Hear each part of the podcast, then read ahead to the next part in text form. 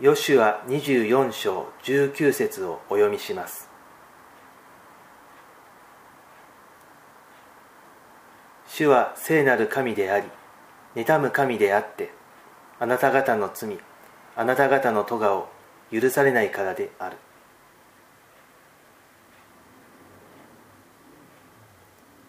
聖書の民イスラエルはモーセに導かれてエジプトを脱出しました。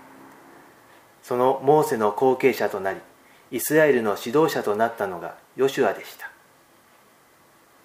ヨシュアはイスラエルに対し聖書の神は妬む神であると言いました。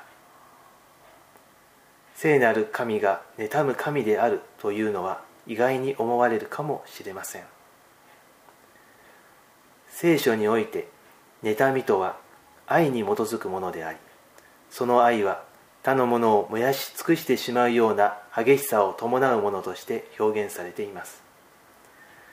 神の妬みは神の愛の具体的な現れでありそのためにキリスト教は他宗教との掛け持ちを許さない厳格さを持っています。聖書が教える愛は清く聖なる性質を伴うものです。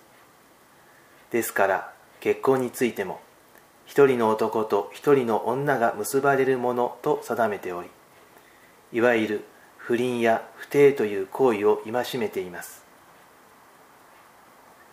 神は聖書を通して愛の尊さを教えています。私たちも神の愛に謙虚に学んでいきたいと思います。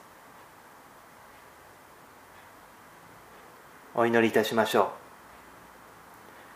天の父なる神様あなたは神の民を妬むほどに愛しておられます。私たちは神の愛を素直に受け入れます。神の尊い愛により私たちも清い心で互いに愛し合うことができますように。イエス・キリストのお名前によって祈ります。アーメン。